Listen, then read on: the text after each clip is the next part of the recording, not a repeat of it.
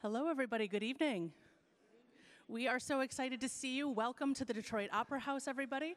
Uh, my name is Andrea Scobie. I am the Director of Education here at Detroit Opera. And I am Arthur White, Director of External Affairs. We are thrilled that you have joined us for yet another pre opera talk, starting the whole season. You know, last year, of course, uh, we opened the house back doing performances after the pandemic, uh, back starting with La Boheme. But here we have a whole full season of pre opera talks for the whole season, you know, for the whole uh, time, whether it's starting with uh, uh, Die Valkyries or Faust and going on to Baroque with Xerxes next year. So we're just excited that you all are here. Absolutely. Thank you for taking the time to learn a little bit more about this piece. We have a wonderful guest tonight, um, the best person possible to give us a look at not only this piece, um, this small piece of the entire ring cycle, um, but of course, this very unusual and exciting production that we're going to see tonight. Um, I'm very pleased to introduce and to welcome uh, Yuval Sharon, who is Detroit Opera's artistic director and also the director of this production of the Valkyries. Uh, let's welcome him Please now. Please welcome him.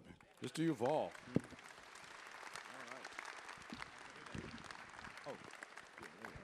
How's everybody? Thank you for joining us. Glad to see you all. So, Yuval, for anyone who's here tonight who might be new to the ring cycle, um, how many how many of those are there? Do we have folks who might be new to the ring? I mean, it's never been done in its full in its entirety here in Detroit, so I wouldn't be surprised. Okay, that's that's right. absolutely.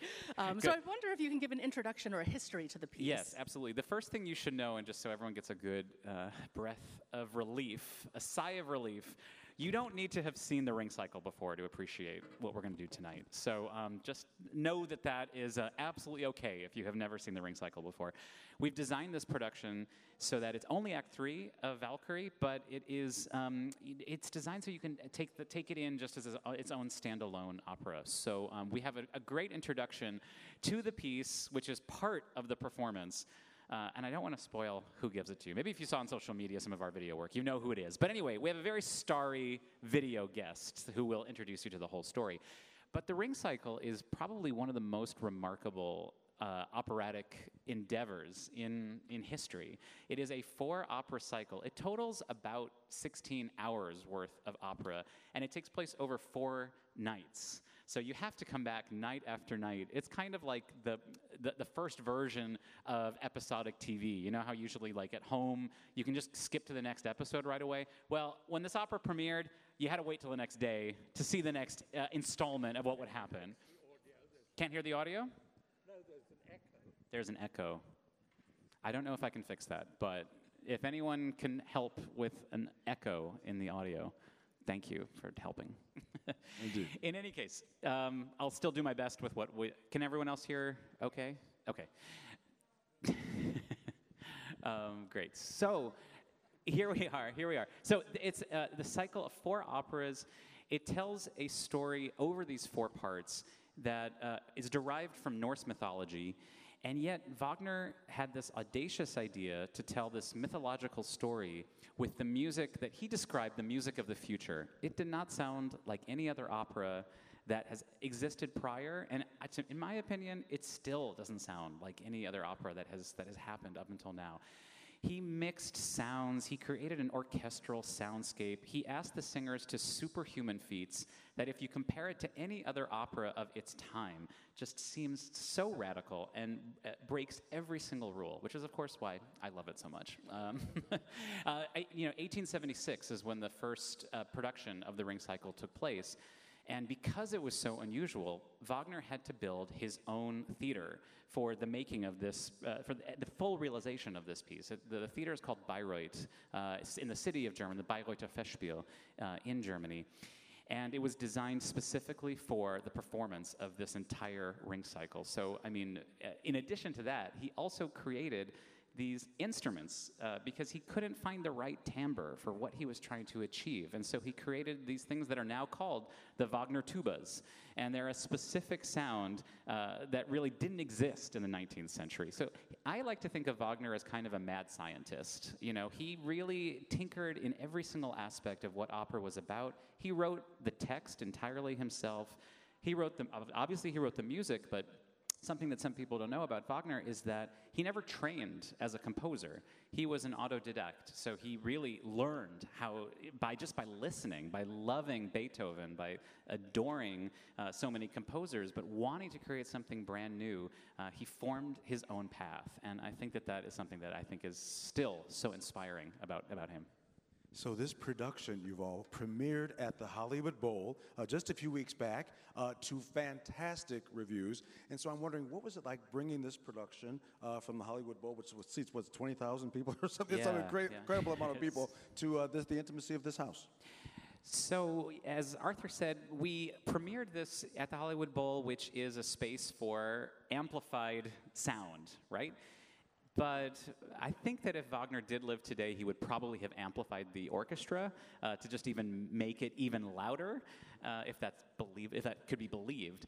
But um, what's really wonderful about doing it here in this past week, experiencing the opera as he heard it in its acoustic vitality, which means that all of the shadings of the sound, you know, the, the just the total dynamic range, uh, and all of the colors in the orchestra and the human voice are on full display here, and it's been such a pleasure. And of course, we have a phenomenal musical team bringing this piece to life. Of course, our associate artistic director, uh, Christine Goerke, is performing a role that really is her signature role. I mean, she is in demand for this role all over the world, and uh, you will see why. She's just an extraordinary force. Uh, next to her is the uh, Wotan of Alan Held, who is also an international uh, bass bar- uh, uh, and a star, international star, bass baritone that is doing. He, he's making his debut here tonight, tonight for this performance. So we're very excited about that. And leading the orchestra is Sir Andrew Davis, the former music director of Lyric Opera of Chicago, who has done numerous full cycles of The Ring knows this material inside and out, and it has been such a great joy to work with him and to see him shape uh, this performance with this orchestra. That's incredible. We cannot wait. It will be starting shortly. We can't get there soon enough. Um, Yuval, you gave us a really great overview of the history of the ring, a little bit of history of Wagner. I wonder if you can talk to us about the short or long history of this specific production. Is this a project of many years' conception, or has this kind of sprung out of our experience of the last couple years?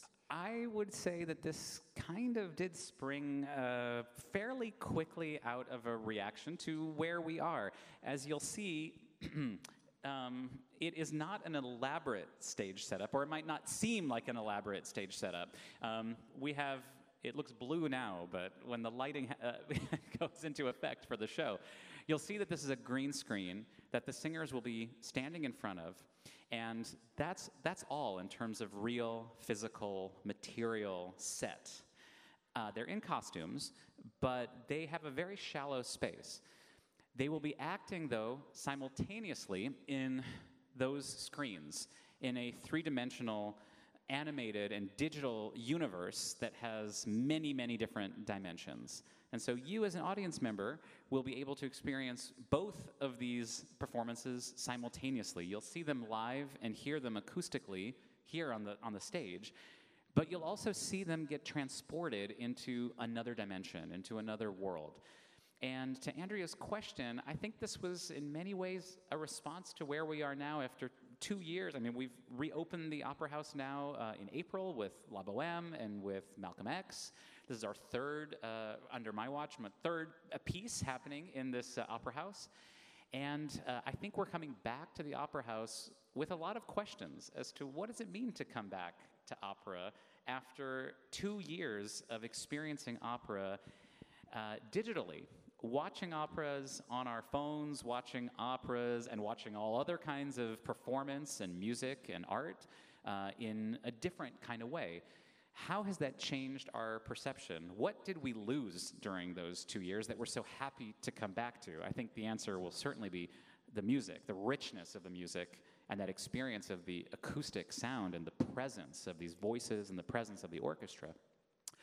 Uh, but we also gained this possibility of what new media might be able uh, to, how new media might be able to expand storytelling, and how we might be able to think about new ways of experiencing these pieces.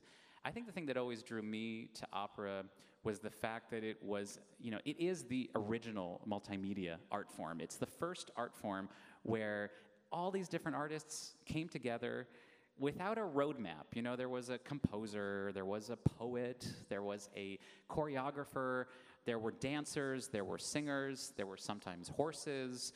Everything that you could imagine got kind of thrown into something that was really unstable and uncertain. And over the years, of course, it became something more predictable and more, uh, uh, more, uh, more stable, I guess is the right way to put it. But um, I think at the core is this kind of unruly and unstable mix of all the arts. And I think technology plays a huge part in thinking about what the future of this art form might be. Um, something that can preserve what we love about the art form and then push our ideas of storytelling, of narrative, and of music into new dimensions. So I think this particular piece and this production asks you to think about those, uh, those questions. I want to take that a little further because in this production we have this confluence not only of multimedia but also of kind of time periods. We have this music from the 1870s, we have this kind of cutting edge, very current visual digital technology, um, but the visuals that we're going to see have a very 80s or early 90s aesthetic. Um, so, how did you think about melding all of these elements and what um, inspiration from the music do the visuals draw? That's a great question and probably worth a little bit of introduction. Um, the um, aesthetic of the ring cycle itself is, in a way, retrofuturist. So, to explain what that phrase means, it's both retrospective. You know, Wagner is looking back at Norse mythology, these kind of ancient stories, the stories of th- these gods and goddesses and the mortals and dwarves and giants and uh, a powerful ring that Wotan is after. It's really the same exact mythology that Tolkien uh, was inspired by in writing The Lord of the Rings. So he's going back to something that feels like it's primordial, but he's cloaking it in music. And certainly in the first production, he was after a kind of a stagecraft that felt like it was a future, uh, it- an opera that sounded like nothing else. And so it exists in this place between the past and the future. It's part of what makes it feel timeless and part of what makes it challenging to stage because if you go entirely uh, mythological, you know, Wagner did not want that. He did not want a pure uh, reproduction of old ideas. He did want uh, the audience to be pushed to think of new imagery and new ideas. And yet, if you go completely futuristic, uh, you know, you also maybe lose out a little bit on the mythic symbolism. So, I think for our production, we wanted to find a place that also felt retro-futurist. And so, for me and uh, the team, uh, the creative team that worked with me, we thought, let's find a language that feels both like it's looking back uh, and also forward thinking. And for us, that was kind of a video game aesthetic, 80s and 90s video game aesthetic. Uh, for those of you that know the movie uh, Tron, that was a huge inspiration for us. Um, at the time, Tron was a really baffling film for so many people because, uh, but for so many reasons. But it kind of, um, it almost, uh, you know, gave a sense of what the internet was going to be. This, the, you know, so looking back at this film, it is a fantastic in-between space between uh, the future and the past. So we wanted to explore that kind of aesthetic um, in telling this in telling this kind of story. When we first started working on it, we were looking at very naturalistic landscapes, thinking that you know. Uh, there's the description of mountaintops, so we were looking at Mount Everest and thinking maybe it would be kind of photorealistic. But that just didn't feel right with this fantasy world that Wagner was creating. So we wanted to uh, delve into a fantasy and also to really take advantage of this two dimensionality of the screens uh, and invite you into that kind of, that kind of world. I was going to say when you talked about uh, one of your inspirations, I heard in an interview you talked about the movie Back to the Future. Are we going to have a DeLorean or a flux capacitor or anything like that? Uh, nothing like that, No. but you know, I mean, yeah, th- they don't ride horses in this. When the Valkyries uh, ride through the air, they won't be riding horses. So, Ah, um, so sorry if I, if my mention of horses might have led you a little bit astray. But um, I won't give away exactly what they ride. But I will say that it's part of why we wanted to do this production this way. You know, the beginning of this, ent- this entire act is uh, eight warrior women, these Valkyries. Uh, they're supposed to ride through the air, taking fallen heroes to Votan's, uh, Vot, the, the, the home of the gods, Valhalla, right? So it's very difficult to stage this scene, partially because this incredibly famous music sets this high of an expectation of what you're going to see. And it's almost impossible to realize it within the three walls of a theater. And that's kind of what got us thinking about this digital application to tell this story because actually, in our situation, they don't physically fly, the singers, but you'll see them in the screen fly through the air. And I think that's part of what we were after with this is trying to actually realize what Wagner really wanted to be uh, to see on stage, but to find to use the latest technology to see how we can realize that.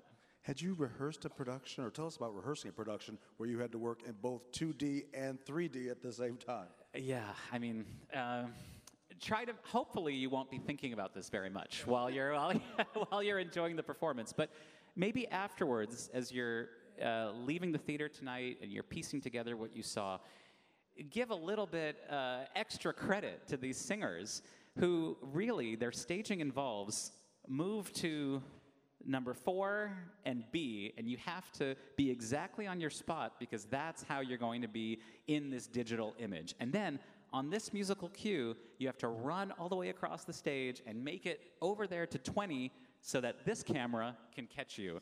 Um, it's an elaborately choreographed um, sce- uh, scenography for these singers who are used to being in a three dimensional space and interacting with each other and interacting with real things, interacting with a horse, interacting with uh, all kinds of uh, props, right?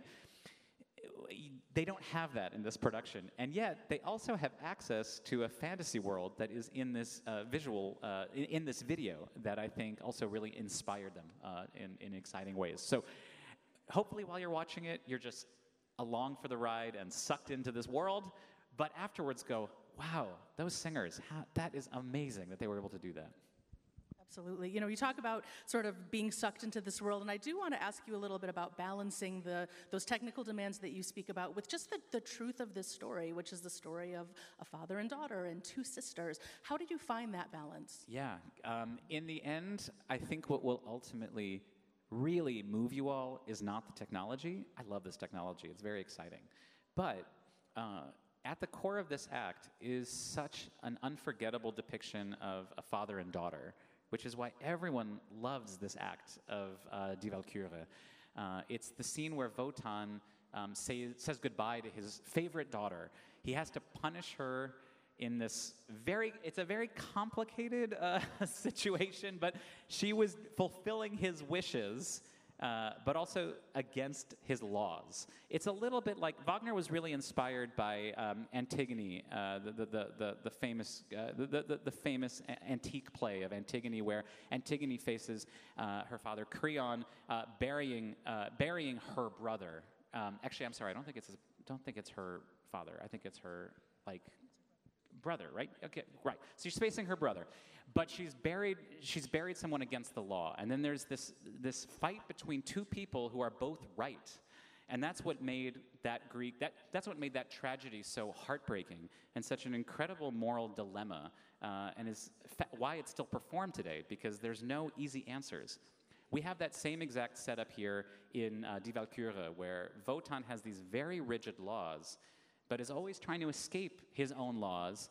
And his favorite daughter was plugged into what he really wanted.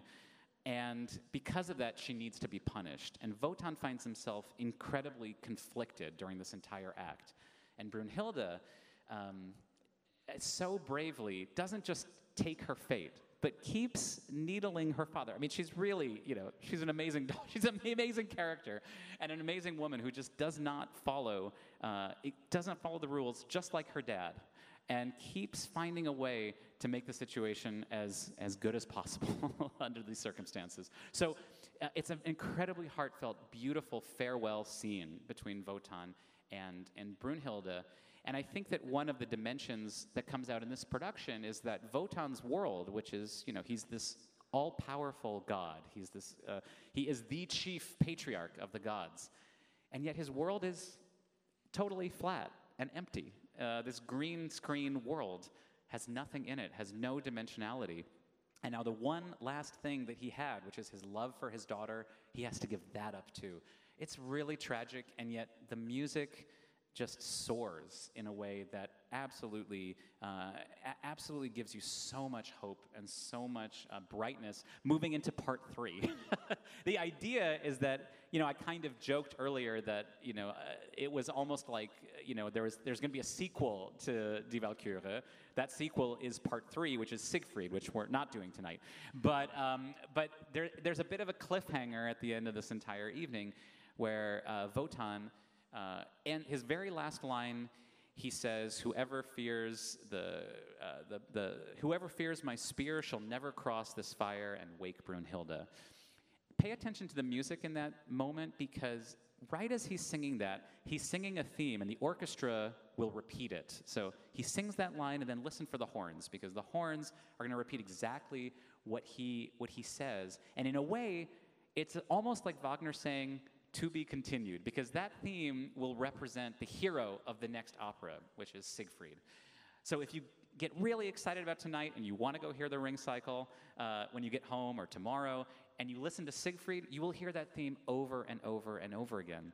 And that, in many ways, is, is a microcosm for how this entire 16 hour opera is built. It's built entirely of these tiny little themes. The philosopher Nietzsche called Wagner a great miniaturist which I think is so funny because we always think of Wagner as the great maximalist, like the person who had so many instruments in his orchestra and huge vocal lines. But his entire huge web of music is built up of these tiny, tiny little cells. I'll give you one other example of this. The last line for Sieglinde, right before she leaves, she sings a line that in German it goes, O hehrstes Wunder, O herrlichste Maid. And it, it is for a theme that for anyone who saw Twilight Gods in the parking garage, maybe it'll be familiar because it's how the entire ring cycle ends with the theme that is depicted in this particular act. Um, it's one of the things that makes the ring and uh, any one act of the ring endlessly fascinating because you can keep going back uh, and listening to it again and again and discovering new connections through those musical uh, motifs. I had the great pleasure uh, back in July. We, you spoke earlier about Bayreuth. This is, of course, the house that uh, Wagner built for The Ring and other his other operas as well. But it premiered in 1876 with, with The Ring Cycle. I had the great pleasure of uh, attending a performance where you had uh, uh, directed a, a, performance of Lohengrin. And, uh, and then the next day, actually that same day, you took us on a tour of Wagner's house, which was completely fascinating. And I was so struck by the fact that, you know, uh, while we were there, there was this understanding that under, to, to, talk about Wagner, you still had to talk about his politics, uh, specifically his uh, uh anti Semitism. And I wonder, as the only the second uh, uh, person of Jewish descent to actually you know, direct at Bayreuth, can you tell us about your journey with that history and with Wagner? Yeah. I think that's probably what a lot of people associate with Wagner still is um, I, I actually think a lot of people mistakenly believed that um, Wagner was a member of the Nazi Party. and uh, I only laugh because you have to always tell people when they think that, you know, Wagner died in, in 1883, you know, so it's, there's, a, there's a quite a long period of time between when he died and when this, um, this uh, horrific fascist party uh, emerged in, in Israel that, that affected my own family uh, directly. Um, so it's always kind of an interesting, uh, complicated story when I grapple with these works of Wagner's because, um, of course, I think they are the most thrilling uh, pieces of music in the operatic literature. Um, it's, it's why I wanted to start my tenure here in Detroit with a version of Götterdämmerung with Twilight Gods, and now bringing um, Valkyries here for all you for, for everyone here tonight. Um, but the complication to me is he was a notorious anti Semite, and there's no excusing it. Some people like to relativize it by saying, oh, you know, in its time, everyone was anti Semitic back then. Not a great excuse, if you ask me. Um, but uh, despite that, it's, he was a human like we're all humans. He was not a, he was not a god. And actually, the gods that he depicts are also pretty uh, questionable people with questionable morals. Vote, don't think of Wotan the way we think of kind of a God Almighty that we think is uh, pure and perfect. They're fallible. And if gods are fallible, how much more so are humans with all of their challenges and problems? Again, it's not to it's not to relativize it or to apologize for it. It's just to realize that the music itself and the operas themselves have such a fascinating view of the complexity of what it means to be human that it makes it endlessly, to me, vitally important that we keep visiting this material and keep looking for what is most noble in it, what is so great in it, without pretending that the shadow side is not also part of it. The shadow is what gives it the complexity. And that shadow of a person who clearly had so many negative and awful traits could nevertheless write such bold, unbelievable music. You know, it's, uh, it's endlessly fascinating. And uh, for those of you that are starting to experience Wagner uh, through these productions that we're doing, I hope that that fascination, um, rather than repelling you, I hope it only uh, invites you in to, to learn more and to question more about what is it that makes these pieces still so important for us to be doing? And how is there a way, I will say, from the point of view of a director, you know, how, how can we, in the depiction of these pieces, not change the narrative, but p- place the accent on something that is uh, uh, something we can feel like we can, we can uh, get behind, that we can put our name on. So when I was working in Bayreuth, Lohengrin is an opera that, you know, in my opinion, you know, Meistersinger, some of his other operas, uh, musicologists have questioned whether there is uh, kind of anti Semitic content in it. I personally don't agree, but there isn't enough time tonight to talk about it. Lohengrin does not have those same complicated uh, issues. And nevertheless, I wanted to create a production there that would feel like it was being true to the progressive and humanist ideas that are really in this piece and are why this piece is pieces like these are important to do today. Fantastic. Thank you so much. I think you, you answered the question I was going to ask about um, why we continue to retell these stories. You know, we've seen a real resurgence, I'd say, in the last 20 years of media dedicated um, to this Norse mythology, not only through Lord of the Rings. If anyone is a Rick Riordan fan, the Magnus Chase book series, we see um, uh, Valkyrie the, in the Marvel Cinematic Universe now. So there's so many ways, Thor. Um, so there's so many ways that we can re-experience these stories, and we're just all so delighted that you've come uh, to be here with us tonight as we see it yet again in this medium. Um, Yuval, thank you so much for that beautiful encapsulation and for all of your work. Excellent. Thank you. Thank My you. pleasure. Thank you for being here. Thank you for being Glad here. Glad you Indeed. could join us. Thank you, everybody. Have a great evening. Enjoy the performance.